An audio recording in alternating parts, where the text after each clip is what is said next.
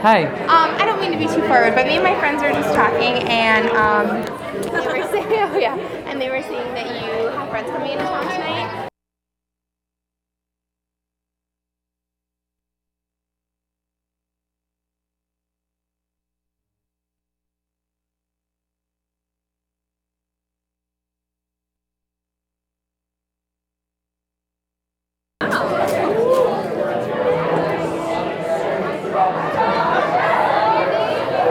Could all, if you guys could sit down, we'll start in a couple minutes.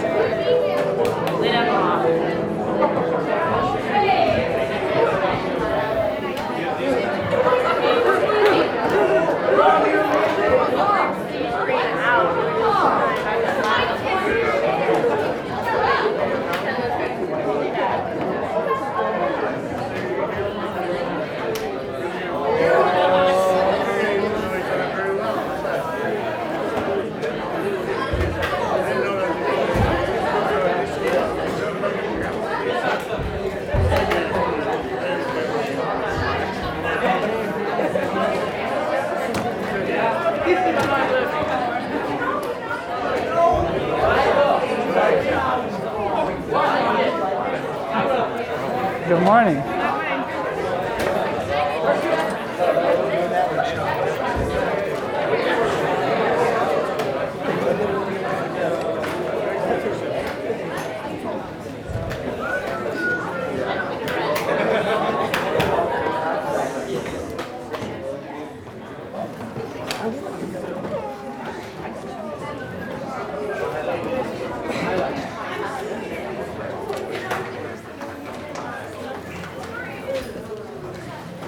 Okay, well, I didn't do this schedule, but you guys are going to be subjected to two hours of me. So, let's get started. This afternoon, we're going to talk about the ambassador's method. you know, Paul, I think it's in 2 Corinthians 5, calls us ambassadors of Jesus Christ. And you know, an ambassador is a good analogy of our role with the unbeliever. Think about it an ambassador has three, job, three aspects of his job description.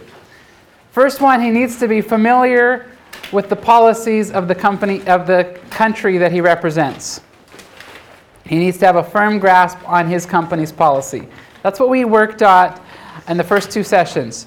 I hope to give you guys, hopefully you already had it and it was old hat for you, but hopefully each one of you has a firm grasp of what the policies of the heavenly kingdom are and a clear message, a clear understanding of what the gospel message is. Um, I found a test paper laying around and someone had put down that repentance was saying I'm sorry. Um, that was not what repentance is. Repentance is a mind change that goes from saying, I'm going to be God, and it's to, I'm changing my mind now to you are God. That's a very key component. When I, I don't know how, where you guys are on your test papers, but I don't want to hear just the run of the mill Christian route answers that you've, you've grown up giving. I really wanted to challenge you guys to think a little deeper and to really grasp what a radical life change Christianity requires, not just as an optional feature, an add on if you want to be a Christian, but it's the very essence of becoming a Christian, which really does mean a change and a surrender to Christ's Lordship. You're not saved by the works, but if you are saved, saved does mean that you have a reconciled relationship with God. But that's the first aspect of an ambassador's job. He's got to be familiar with the policies of the country he represents. The second thing an ambassador has to do is he has to be able to translate those into the language of the company he's trying of the country he's trying to reach. That's what the last couple sessions were about. Learning to speak the language of the country you're trying to reach. So we're citizens of heavenly company with heavenly policies, trying to reach an earthly mindset and the unreached and put it into their language. The third aspect of an ambassador is they have to have the character have solid character to that reflects the goodwill of the country. You don't pick a boozing, carousing person to be your ambassador to another country. You want to make sure that this person has the character to back it up. You want to make sure that your character is reflecting the country that you're representing, that you're acting like a citizen of Christ. Evangelism is something that makes a lot of Christians uncomfortable and produces a lot of guilt. Because we all know we're supposed to be out there evangelizing, there's enough commands in Scripture, but very few of us have a, an evangelistic life that we're proud of. Once we get out there in conversation with people, the ideas that seem clear in our head start to get messy, stumble around. It seems to get artificial. I know I cringe when spiritual things come up because my heart rate rises and I get tense and things don't come out like I want them to and they start not even making sense to me. And it's just a matter of practice. But this issue of what do we what's our obligation to those outside the church? There's two extremes that people fall into in this category. On the one hand, it's the go get them, just seize the day. I think it was, I'm not going to give his name, but it was one prominent teacher who gave the example for evangelism. He used a Civil War analogy of a Confederate who went and shot a Yankee and dragged him back to camp and said, If you want a Yankee, go get one. And that was his analogy for evangelism. That if you want a convert, go get one. A pretty humanistic view of what evangelism is. Uh, another example people will use saying, picture your unsaved people as someone who's in a burning building. If you saw someone in a burning building, you would just rush in there and grab them by the collar and drag them out of the room. You wouldn't care about offending them. You would be there. All you'd want to do is snatch that person from the flames. There's a, that analogy breaks down though, because you can drag someone from a burning building against their will. But you cannot save a person against their will because that's the whole essence of what it means to be saved. You know, throughout church history, Christians have made this mistake time and time again. They have failed to realize that it's only the Holy Spirit who can convert a person's will, and that's what it means to be a Christian is to have a will that's converted, a will that is surrendered to God, a brand new life change. And there, this is what prompted the Inquisition. Uh, and when you think about it, the Inquisition makes perfect sense if we have the ability to change, to convert someone.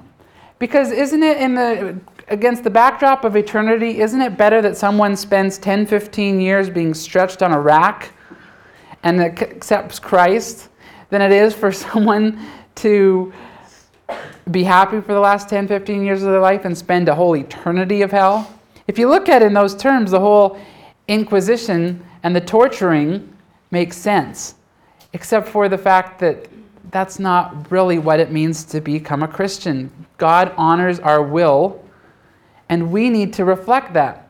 Now, on the other end of the spectrum is the extreme of people who say, it's all up to God to change people. God's completely sovereign. We have no requirements to the unsaved. When how many of you here have heard of William Carey? Okay, William Carey was uh, an evangelist to India, I think in the late 1700s.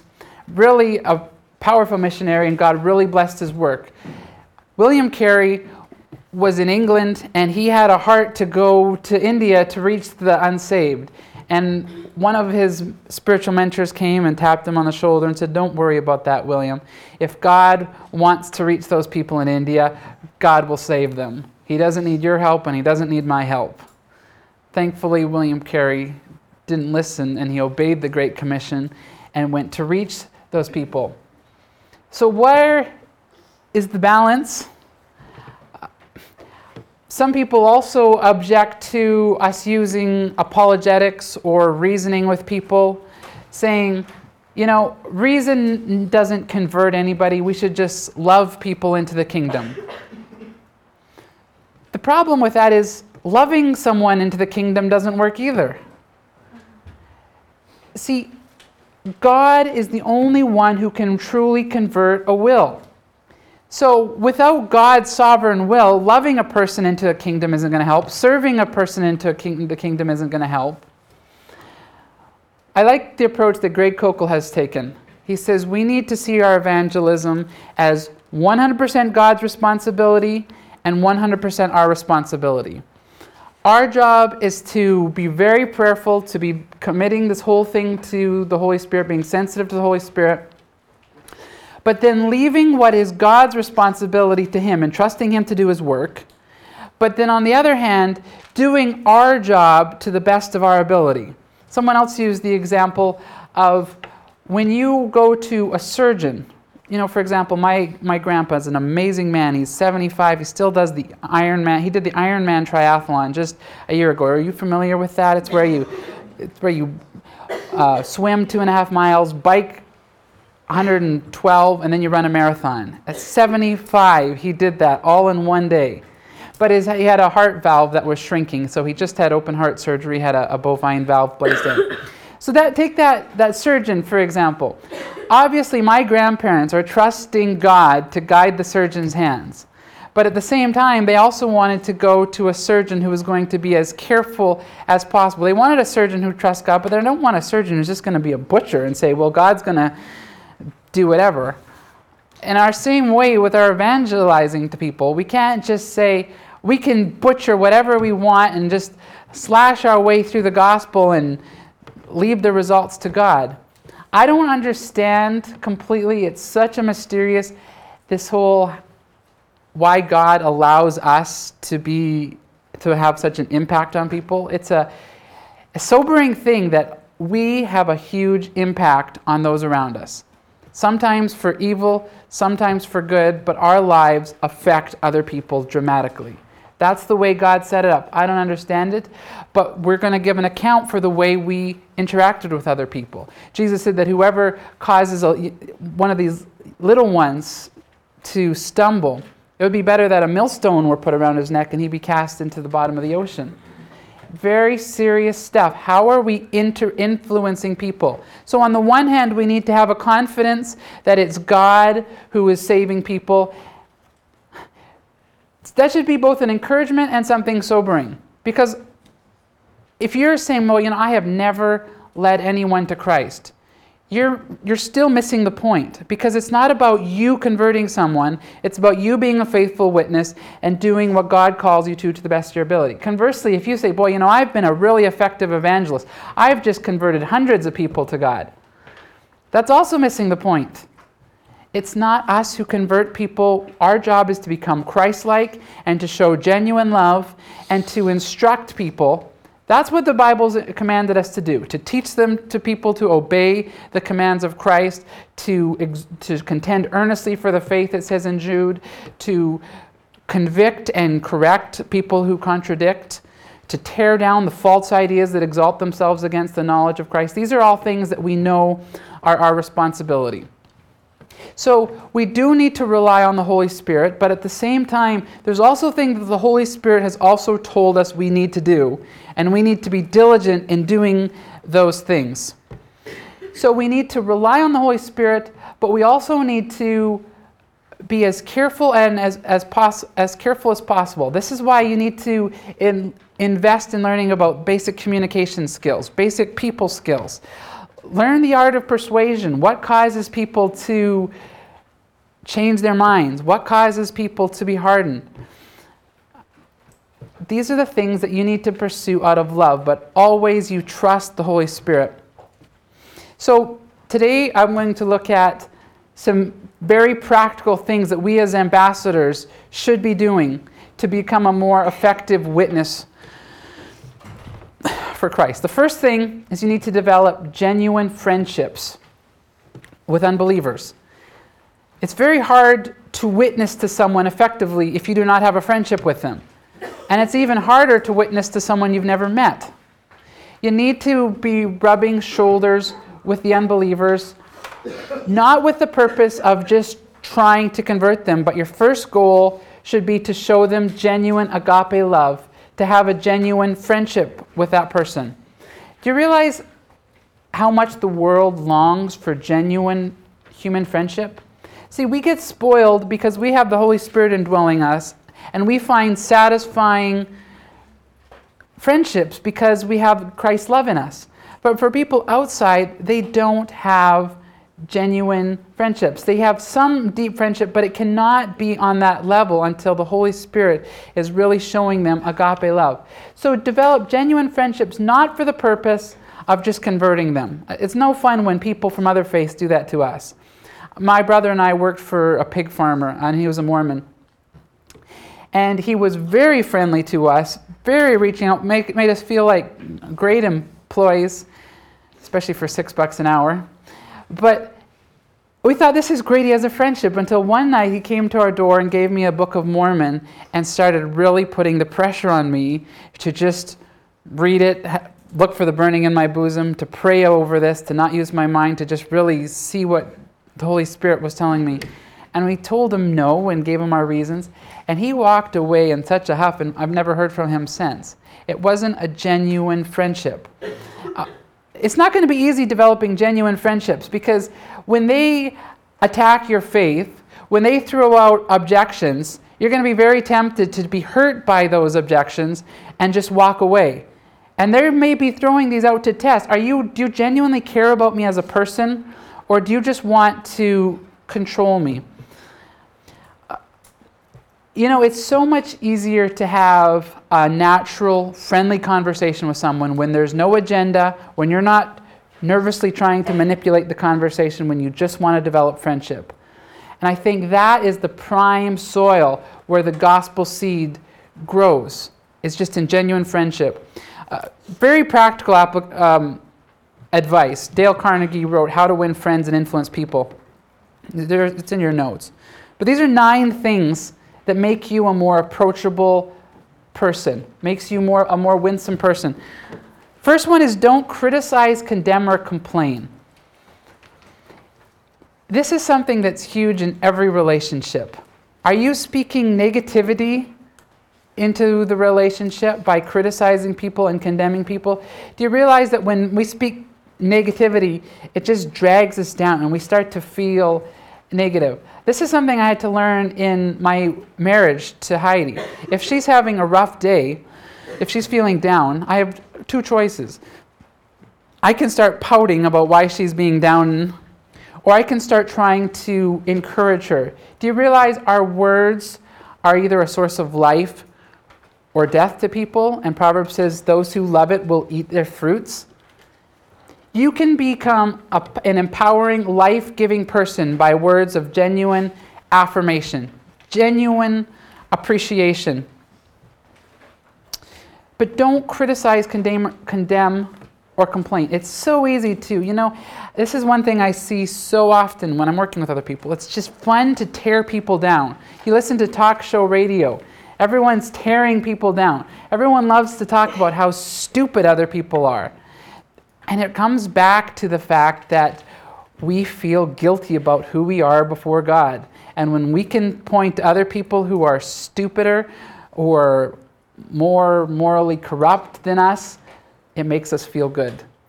But as Christians, we should be so secure in who we are with Christ that we can look for the good in people and encourage them.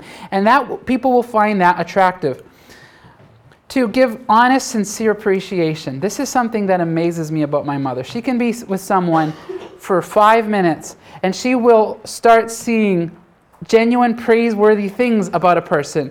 And she tells them. And she's such an attractive, winsome person. It's not flattery. I'm, all of our praise does need to be honest. But look for genuine things to appreciate in people. Those are the kinds of things that will make you so attractive. Arouse in the other person an eager want. And this is where you really need to make your Christianity real. You need to be drinking deeply of the well of Christ. You need to be so satisfied by the pleasures of God that you are a satisfied person. People are going to be watching you, unbelievers are going to be watching your life so closely. You're claiming to know the giver of life, the one who died to give us life abundant.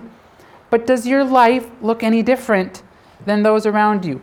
Is there something about you that is making this person curious, making them want what you want? Or are you complaining about your life? And is your life looking like a dour piece of. Anyway.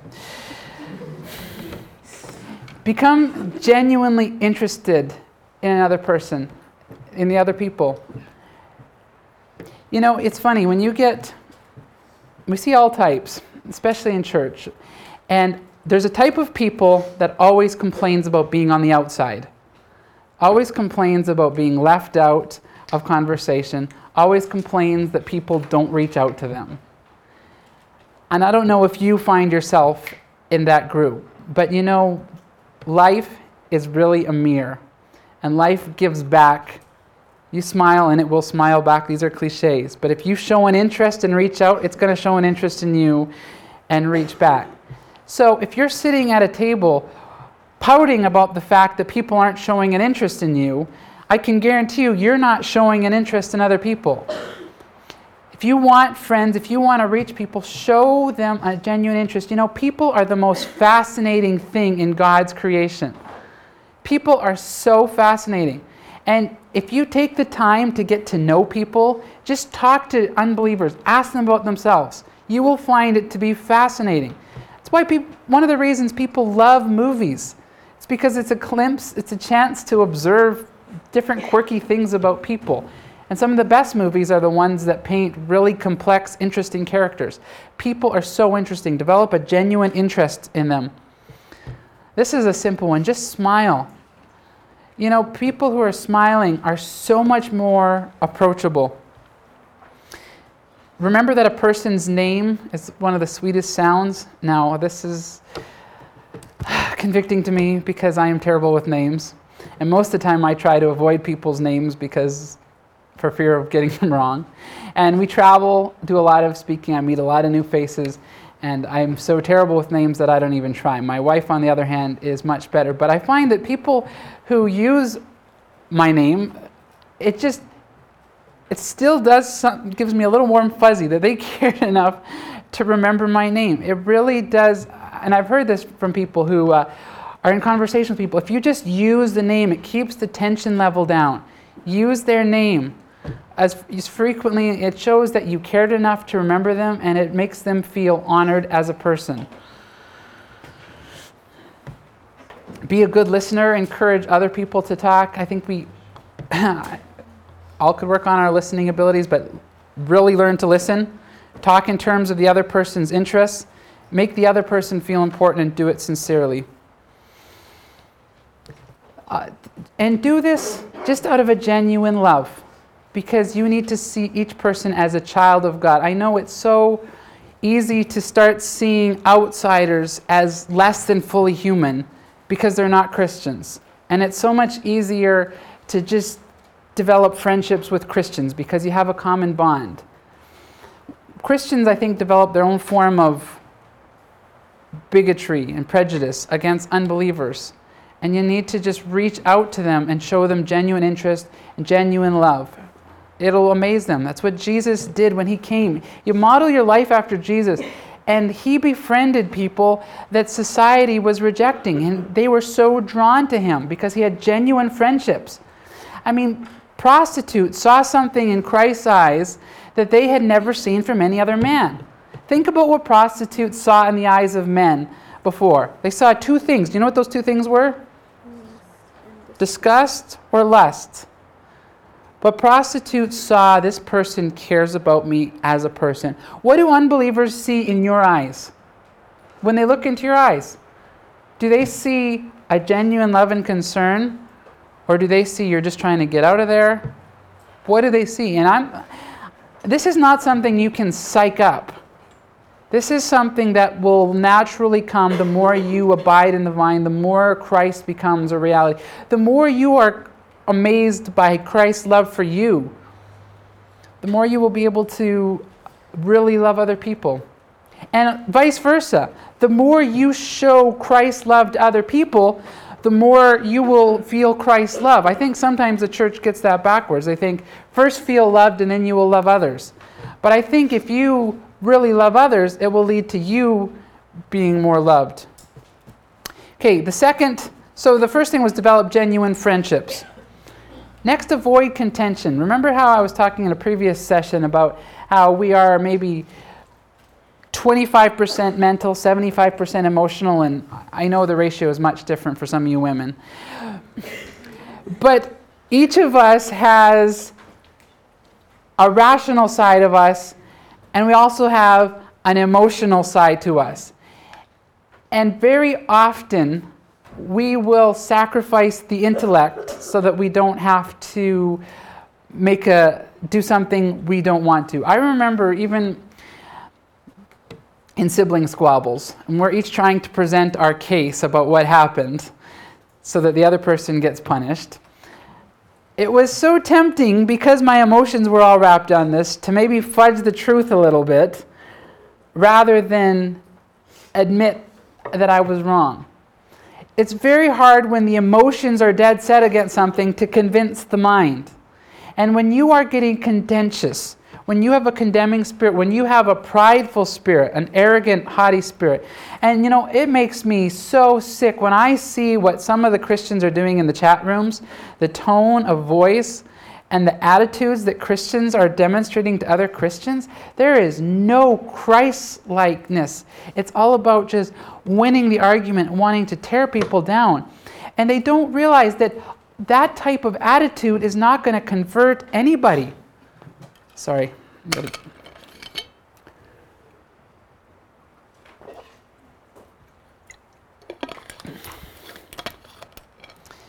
We need to make people want. We need to do everything we can to soften people emotionally, to show an interest, to show a love in them, to make them want, to, uh, to arouse curiosity, but contention will harden people against the message. Three, use lots of questions. Jesus was always using questions. Questions are so terrific. They buy you time. We, uh, we discussed last session some of the value of questions. But questions make it so much easier to discern. You know, there's a tension between pushing people away by being offensive with your gospel presentation, that you're pushing people away. But there's also the other extreme where you you never venture out and, and start probing. So, how do you probe without pushing people away? Questions are the perfect way to do that because these questions can be very inoffensive. These are some great questions. I've collected these from different books that I've read. Do you ever think about spiritual matters? Who, in your opinion, was Jesus Christ? What do you think man's biggest problem is? What's your spiritual background? Were you taught a particular religious perspective? They show a genuine interest in the person, but they help you gather the necessary information. Uh, I mean, these questions make me salivate. I want to go ask someone these questions because their answers are so fascinating. But as much as I've wrestled with this over the years, it's still amazing how often, when I'm in the midst of battle with someone, it's so hard to think of good questions. And I so often forget to think of questions, and I fall back on the same ones. Do you ever wonder what happens to us when we die? What do you think a real, a real Christian is? Where are you headed in your spiritual journey? What do you imagine God to be like? Do you feel there are barriers of some type separating from you from God? Or just how are you really doing? So questions are so effective. They show an honor for that person, they buy you time, and they leave that person thinking about these things. Don't focus so much on the, the results that you see in the conversation. If you are faithful, you, the Holy Spirit will be used by you to arouse curiosity in these people. You know, when you have a reliance on the Holy Spirit, witnessing should be something that's exciting because you no longer feel the guilt of a whole, the whole burden resting on you. All you want to do is be used by the Holy Spirit and you recognize it's the Holy Spirit. And you don't have to beat yourself up after conversations. Just look back and go, was I as obedient to the Holy Spirit as I knew how to be? And then just trust God with the results. I think we'll be excited to see how we influenced other people. But just so often we only look back at what we said. But remember from the communication lesson that we're communicating far more of the gospel or a message that's counter to the gospel by our nonverbal signals. Okay, stay alert for appropriate ways to show how the gospel is relevant. Uh, when a person complains about corruption or is angry about injustice in the world, ask, you know, this is a prime opportunity to ask, what are you upset about? are you upset because pe- the world isn't run according to your tastes? Or do you really think there's a standard of justice that this world isn't measuring up to? And what is the standard of justice? Remind people, too, you know, that what if God really dealt with all the injustice? That, would that be good news? Or what about the injustice that you've committed? What if God wiped out all sin? That's something people don't often think about when this whole problem of the pain and evil in the world. Because they want God to wipe out just a little bit of evil, they don't want God to wipe out all their evil. So, when people are complaining about corruption, use this as an opportunity to talk about where that justice is and also talk about God's holy standard. Uh, there's an, I don't know how many, how many of you have heard of uh, Ray Comfort's Way of the Master? Few of you. I, I'm not entirely sold on everything they do on that show in that way. I think it needs to be more complete. But they use the law to show people their sinfulness. You know, Proverbs says each man will proclaim his own goodness. And they, they've taped a bunch of these interviews, and they'll go up to people and ask, "Do you consider you're a good per- Do you consider yourself a good person?" And yet, there's yet to be someone who says, "No, I'm not a good person." Each person considers themselves a good person. So what Ray Comfort does is he goes through some of the Ten Commandments. He says, "Have you ever told a lie?" Yes. What does that make you? Most people say human, but they say, okay, a liar. Have you, have you ever stolen? What does that make you? A stealer. A stealer, yeah, exactly. a thief. Have, have you ever looked with lust on someone? Because Jesus said that makes you an adulterer at heart. Have you ever used God's name in vain?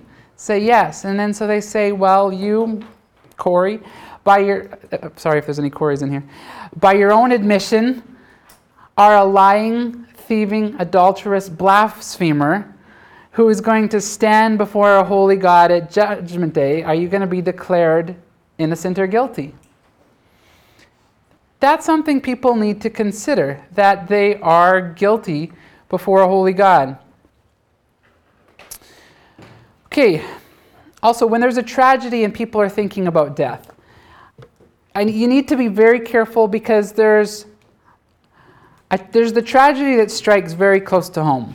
I live in a small community, and we just had a man who was around 30 who had two small boys. He was driving his uh, tractor, and his uh, arm of his seeder went up and touched the, the power line, and he was instantly fried to death and it took an hour for people to even get there because of the huge energy force field. Now, we live in a small community of about, well, 600 people in the town, but there's a rural community, and that really hurt the community. That kind of a tragedy. People are grieving. And when people are grieving, most of it's most of their anger is not mental. It's more emotional. And you need to first of all deal with people's emotional struggles. But there's also tragedies that are kind of far removed. Um, you know, when there's an earthquake in Indonesia, people are really start wrestling with the problem of pain, but it's more mentally. Or I'm going to address that because that is a huge a huge topic to deal with. But there's different springboards you can use when people are thinking about death. You know, Jesus used tragedy to get people thinking about their own mortality. there's a story in the Gospels where a tower fell and killed, I think, something like 70 people. And then at the same time, it found out that Pilate had randomly murdered 200 Jews. Sorry, it's been a little while since I've read it, but that was the gist of the two stories. And Jesus asked, Were the people who died, were the, were the people who lived any more righteous than the people who died? And Jesus said, No, but I tell you, unless you too repent, unless you repent, you too will perish. It's a very sobering thing to die in our sins, and we need to just get people thinking about that. What would it be like to die in complete loneliness, to die guilt, to be separated from God? You know, you've been pushing God out of your life. What would it be like to really be separated? Have you ever stopped to consider how many of our good gifts are from God? But something else, too, in dealing with people with tragedy is we need to proclaim the message of the gospel. You know, it was the message, I mean, of the resurrection, sorry. It was the resurrection that really got people excited about Christianity. It was the proof that Christ rose from the dead that really made it take off. And there's something so powerful about the message of the resurrection because it's what sets Christ apart from every other world leader. Christ alone has solved our death problem. Think about how amazing that is. You know, there's people who like to romanticize death, but death is ugly. Death is an intruder. Death has, has never been so ugly to me as it seems like, as it is to me in this stage of my life when I have an amazing, beautiful wife and two precious, adorable children. And I have never dealt with such this his feelings of hatred for death. I remember when we were first married, the day we found out Heidi was expecting, I had to go to Lethbridge to work, and I had visions of her just sitting very carefully in her rocking chair and not doing anything. And as it was, the, the guy I was working with in the city nearby, he had he ran into problems on the job, and we kept working late. So I called her at at 7, no answer, and 8 o'clock, no answer, and 9 o'clock, no answer, and 10 o'clock, no answer. And I was getting so worked up, and I had all these terrible visions of her, of her dying or something happened to her. And I tell you, even though she hadn't died, inside I just had this screaming rage at what a terrible thing it would be to be separated from her. What a terrible thing death would be. I got home and she still wasn't there. It turns out she had she'd gone to visit a neighbor and had a flat tire on on the way back and had to walk in the dark. And that was really upsetting for me. But it gave me a small taste that night, especially since just the whole recognizing I was a new dad had made my whole protective instincts that much stronger. But it made me realize how terrible death would be. And I, I'm so drawn to that picture of Christ standing at Lazarus' grave. And even though he knows he's about to raise Lazarus from the death, he sees what a terrible thing death is. And it says he wept, but the word, the Greek word there is much stronger. It's more like this angry venting at this. Jesus, the creator of the universe, here tasted the grief of death and watched what it was doing to his friends. And he cried out in pain and agony. This is not the way death should be. And this is what is so exciting about the resurrection is that Jesus Christ took the sting out of death. That he conquered death, that death is no longer has to separate us from each other, that we can be reunited and that, if you can catch a vision, first of all, of an excitement for you, but also this is a message of hope to people. So often we, we just make the gospel into the bad news parts and we wonder why it's not attractive to other people. Because we, we give them the law and we talk about the surrender, but we don't really tell them about the love and about the grace and the hope and the good news that it is. Um, when a person is discouraged about their failures or their family problem, you know, there's a seeker sensitive movement that just seeks to deal with people's felt needs. And a lot of you have probably heard a lot of teaching condemning the seeker sensitive movement. And I agree, because if you're just just trying to sell a product, if you're not teaching the things like lordship and Christ's claim to people's life, you're not giving the full gospel. But you know, by the same token, if you are just talking about the gospel in cold terms and you are not fully expressing how much God wants to meet people's felt needs, you're also not sharing the full gospel. Because Jesus knows exactly what it's like to feel betrayed, to feel lonely, to feel guilty, believe it or not. That's what he felt at the cross. He knows the human predicament. And he cares so deeply about people's struggles. And this is a prime opportunity to be honest with people about our own moral failings, about our own struggles, to show how Christ has made a difference in our life, to show them how the family is not just an accident of evolution, but it's actually a designed unit by God with instructions for how to make the family something more wonderful than people could ever imagine. Same thing when a person's lonely and empty and depressed. Talk about how Christ has specifically met your loneliness, how he's, he's fulfilled you. Talk about the guilt and how the, God is what makes us truly satisfied, but it's guilt that makes us want to run from God.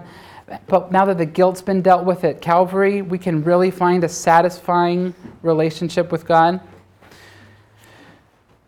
Five, use your life story to show the difference Jesus makes. Bill Hybels gave three very practical pieces of advice when you're sharing your testimony keep it brief, keep it clear, and keep it simple. He says, have your before and after stories. And this will be a good exercise for you, as you most of you have grown up in Christian homes. But think of an example where Christ really made a difference in your life, either where you had a misunderstanding about something or how you came, you came to understand and were changed by the good news of God. I know when I was 16 or 17, I went through a time of such guilt over things that I had seen. It wasn't pornography. Thankfully, I'd been spared that, but it was still immodest images or things that I had read in books. But it just led to such a dark, depressing time in my life because I was really understanding guilt. I was realizing what it's like to feel alienated from God, to feel alienated from my dad, because my dad was my confession board. And it got to the point where I didn't even want to be alone with dad because I knew Satan would remind me of something that I needed to confess to him.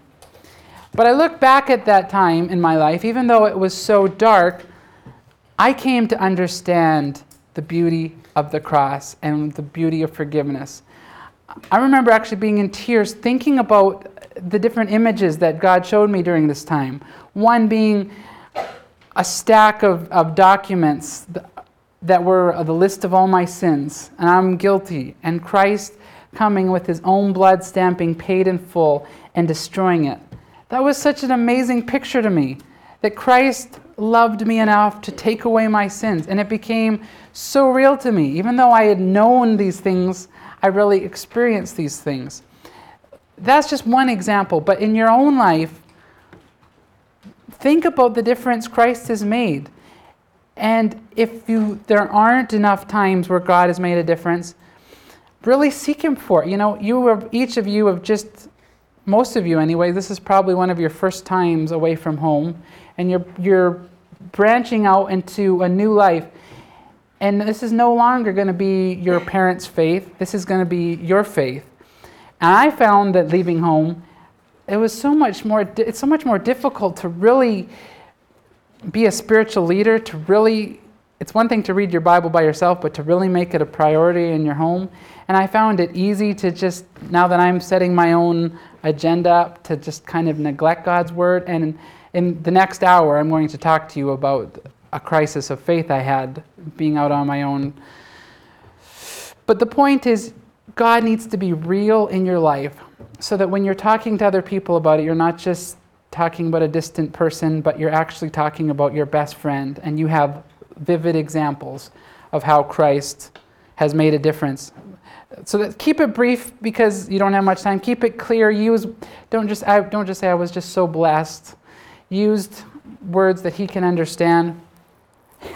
and this is a big one. Stay humble. This is supposed to be something that glorifies God, not something that glorifies. You know, I just have the most amazing testimony. I have kept myself so pure ever since I was a young person, and I have been so faithful in memorizing and reading God's Word, and because of that, I am such an amazing Christian. Is that kind of a testimony is not going to be real effective with someone. It doesn't help that person.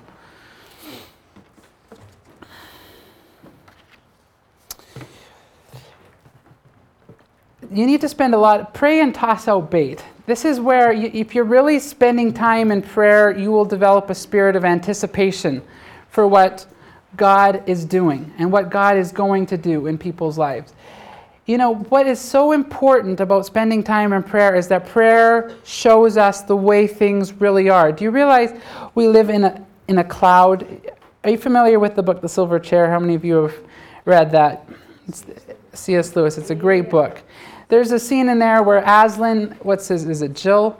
He gives Jill these instructions to remember. He said, but as you go down into the valley, you're going to enter a fog, and it's going to be hard to remember these things. Up here, the air is clear, but you're going to enter the fog.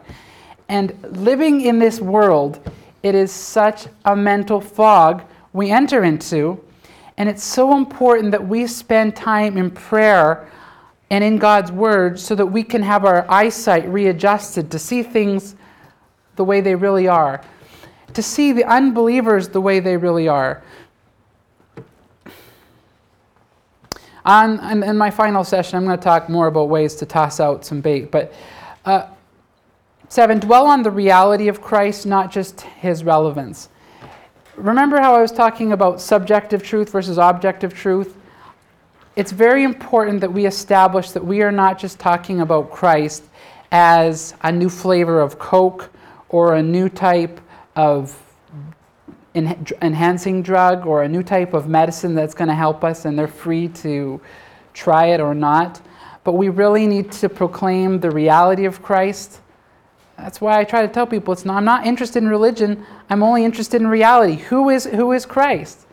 And you ask people, who is Christ? You know, it, one of my favorite evidences for who Christ is, and I tell people about this, is how did this simple peasant man who never went more than 200 miles from his home, never wrote a book, never amassed an army, never amassed wealth, didn't own a home, he, the, very, the very last thing of, article of clothing he owned was taken from him when he died, and he died an unjust death.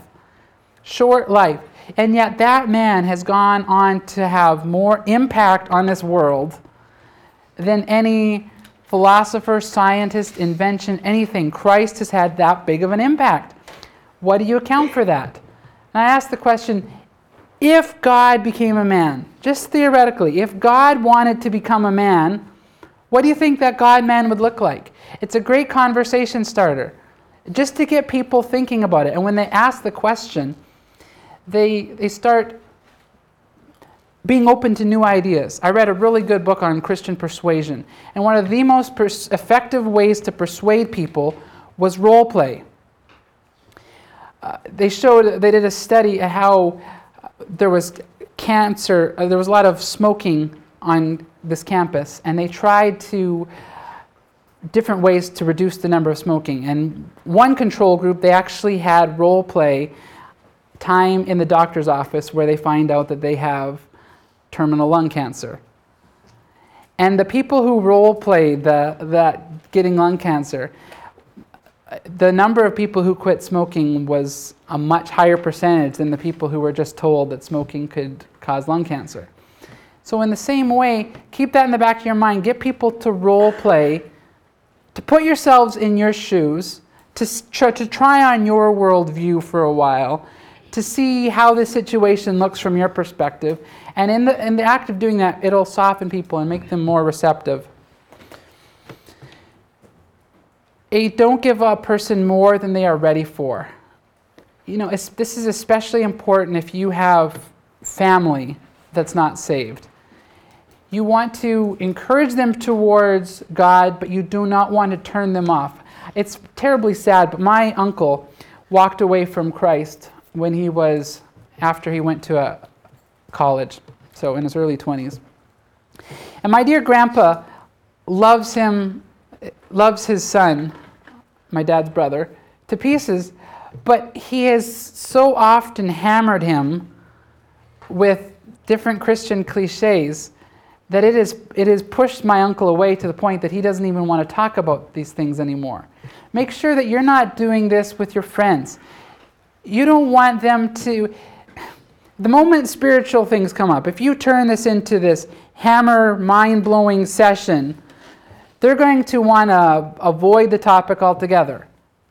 You want them to feel safe to, to bring up this area of spiritual, these spiritual issues, to know that you're not going to suddenly jump on them and tear them apart like a tiger, that you're going to let him talk, be interested in his view, answer his questions, but you're not going to give him more than you're ready for. The final point here we're going for the break is don't give off an air of superiority. You know, it's pride that is one of the chief things that is keeping people from God. And when you have pride in your own life, Satan's going to use that so much to repel people. A lot of us are worried about our Christian witness. We want to make sure people know that we're people of integrity, that we haven't compromised our convictions, that we have our certain convictions about not drinking, about not watching certain types of movies. But if all they see is just the fact that you're so busy proclaiming your own righteousness, they're going to be pretty turned off by that. You really want to make Christ known and to recognize how you're so dependent on Him that if it weren't for Him, you could end up in a terrible place. Okay, so I'm going to give you guys, I'm stopping a little bit early. So if we could be back, try to do some jumping jacks, wake up. I'm quite excited about the next session. It's about doubt, dealing with doubt, and dealing with some of the tough objections we're going to face. So let's try to start, it's 221. Let's try to start it by 231. Thank you.